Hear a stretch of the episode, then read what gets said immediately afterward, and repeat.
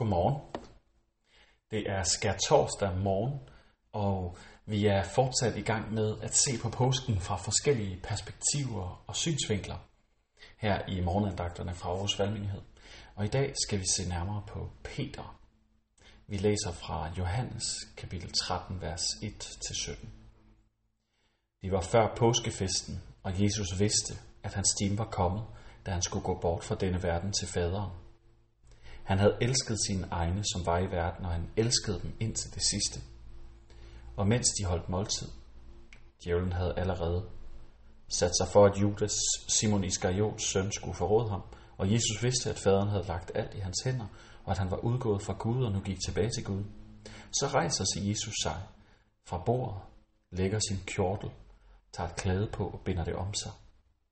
Derefter hælder han vand op i et fad og giver sig til at vaske disciplenes fødder og tørre dem med klædet, han havde bundet om sig. Han kom så til Simon Peter, og Peter sagde til ham, Herre, vasker du mine fødder? Jesus svarede ham, hvad jeg gør, fatter du ikke nu, men senere skal du forstå det. Peter sagde, aldrig i evighed skal du vaske mine fødder.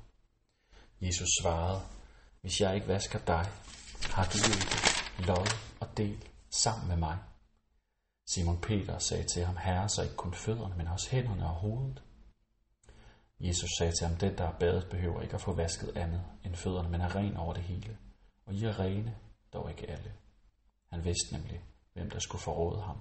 Derfor sagde han, I er ikke alle rene. Da han nu havde vasket deres fødder og taget sin kjortel på og sat sig til bords igen, sagde han til dem, forstår I, hvad jeg har gjort mod jer? I kalder mig mester og herre, og med rette, for det er jeg. Når nu jeg, jeres herre og mester, har vasket jeres fødder, så skylder I os at vaske hinandens fødder. Jeg har givet jer et forbillede, for at I skal gøre, ligesom jeg har gjort mod jer. Sandelig, sandelig siger jeg en tjener er ikke større end sin herre, men udsendt ikke større end den, der har sendt ham. Når I ved det, er I salige, hvis I gør det. Amen. Her til morgen, der ser vi på påsken fra en disciples perspektiv. Særligt fra den type følger, som har svært ved at tage imod, men hellere vil være den aktive, den der fortjener, den der sørger for at gøre noget for at fortjene sin plads i fællesskabet, nemlig her er klassisk Simon Peter. Jesus han skal til at spise sammen med disciplene, og som en del af ritualet der, der plejer man at lade en tjener, en slave, en kvinde eller et barn vaske øh, mændenes fødder inden måltid. Vaske, fordi at man jo ikke sad ved stole, man lå på gulvet, og for ligesom at være hygiejniske, så vaskede man sig, inden man spiste. Der var også noget rituelt over det. En rituel renhed. Jesus han går ind i den her fodvaskning, fuldstændig absurd, så tager han den nederste plads i hierarkiet, selvom alle ved, at han er jo rabbin, han er jo underviseren, han er autoriteten i, i rummet, og han er ovenikøbet den, de forventer skal være deres konge og messias. Så Simon Peter han reagerer formentlig ikke bare alene, men han er jo også eksemplet på, hvad alle de andre disciple også tænker. Han har bare mod nok til at sige, det her det er ikke rigtigt. Det er ikke dig, der skal tjene mig. Det er mig, der skal tjene dig. Du har vendt magtforholdet helt om. Det er helt forkert, det her, Jesus. Og Jesus han siger til ham, hvis du ikke vil lade mig tjene dig, så kan vi ikke være i fællesskab. Og derfor siger Simon Peter, den impulsive type, jamen så lad være med at nøjes med fødderne. Jeg vil være helt med dig, så vask også lige mine hænder og mit hoved, det hele. Jeg vil helt være sammen med dig. Det er jo helt vildt befriende at møde et menneske, der bare er så klar til at tage imod dig. Men Jesus han siger til dem, det er nok. Og han siger også til dem, at det at nedværdige sig, det at være ydmyg og tjene de andre fra den laveste position i fællesskabet, det er egentlig det, som vi skal have som forbillede i vores forhold til andre mennesker. At vi ikke skal gå efter den højeste plads, men efter at tjene de andre. Forestil dig et ægteskab, et venskab, en familierelation, et fællesskab.